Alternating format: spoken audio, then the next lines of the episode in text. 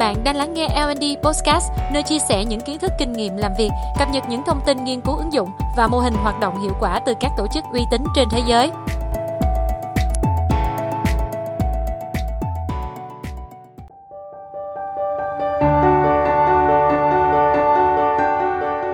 Xin chào các bạn, mình là Quân. Hôm nay chúng ta sẽ cùng tiếp tục tìm hiểu về trí tuệ cảm xúc.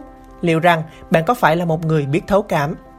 Năng lực số 3 trong bộ 4 kỹ năng tạo nên trí tuệ cảm xúc là khả năng nhận diện xã hội, social awareness, hay cụ thể hơn là sự đồng cảm với người khác. Đồng cảm là thấu hiểu nhu cầu và cảm xúc của người khác khi bạn đặt mình vào vị trí của họ. Sở hữu kỹ năng đồng cảm tại nơi làm việc giúp bạn xây dựng, duy trì những mối quan hệ tốt đẹp, hợp tác hiệu quả và trở thành một người lãnh đạo thành công. Theo tạp chí Forbes, đồng cảm với người khác vẫn luôn là một năng lực cần thiết đối với mọi người lãnh đạo. Dù một số người có khả năng thấu cảm bẩm sinh, nhưng nhiều người khác cần sự rèn luyện. Dưới đây là hai bài thực hành đơn giản, dễ áp dụng, được đưa ra bởi tạp chí New York Times. 1. Mở rộng mối quan hệ với những người mới, khác với mình. Rèn luyện kỹ năng đồng cảm bằng cách tập kết nối với những người có nền tảng gia đình, nghề nghiệp, quan điểm sống khác với mình cũng là cách để bạn nhìn cuộc sống ở nhiều chiều, chấp nhận sự đa dạng và có thêm những người bạn mới.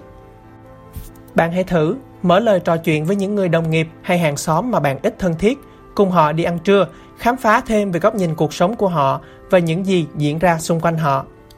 Theo dõi, kết bạn những người khác mình về phong cách sống, nền tảng công việc trên mạng xã hội.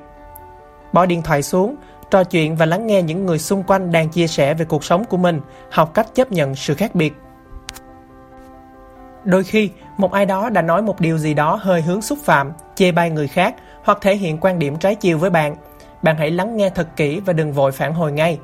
Sau khi đã bình tĩnh và để người kia kết thúc phần nói của họ, bạn có thể thẳng thắn chia sẻ góc nhìn từ phía mình nhưng vẫn giữ thái độ tích cực, nhẹ nhàng, chẳng hạn như tôi thấy những gì bạn vừa nói có hơi hướng tiêu cực. 2. Đặt mình vào vị trí của người khác. Hãy đứng vào vị trí của người khác, hãy thử trải nghiệm cuộc sống của họ, những người khác biệt với bạn mà bạn thật sự quan tâm. Chẳng hạn, hãy thử tìm hiểu một lĩnh vực, sở thích mới hoặc một hoạt động cộng đồng mà những người xung quanh bạn đang quan tâm. Nếu ai đó có hành vi khiến bạn khó chịu, hãy nghĩ về lý do khiến họ như vậy trước. Chẳng hạn, nếu đó là đứa con của bạn đang trong độ tuổi thiếu niên, bạn hãy thử nghĩ về những thứ có thể khiến đứa bé căng thẳng trong ngày, chẳng hạn áp lực bài tập về nhà hoặc thiếu ngủ, vân vân. Khi nhìn thấy một người thân hay cộng sự của bạn đang tức giận và chỉ biểu hiện qua ngôn ngữ hình thể, cách tốt nhất là tìm hiểu và xác minh những cảm xúc của họ bằng câu hỏi thay vì tự đưa ra nhận định. Lúc đó, bạn có thể nói, hình như bạn đang không vui, có chuyện gì xảy ra vậy? Và bạn không nên nói những lời như tôi thấy bạn đang xấu hổ thì phải.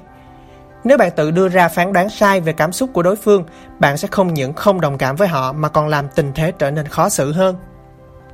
Như vậy, có rất nhiều cách để chúng ta có thể xây dựng sự đồng cảm với người khác, chấp nhận sự khác biệt của những người xung quanh, trải nghiệm những hoạt động họ tham gia và đôi lúc chỉ đơn giản là học cách yên lặng, lắng nghe và đặt câu hỏi để có thể thấu hiểu. Cảm ơn các bạn đã lắng nghe L&D Podcast.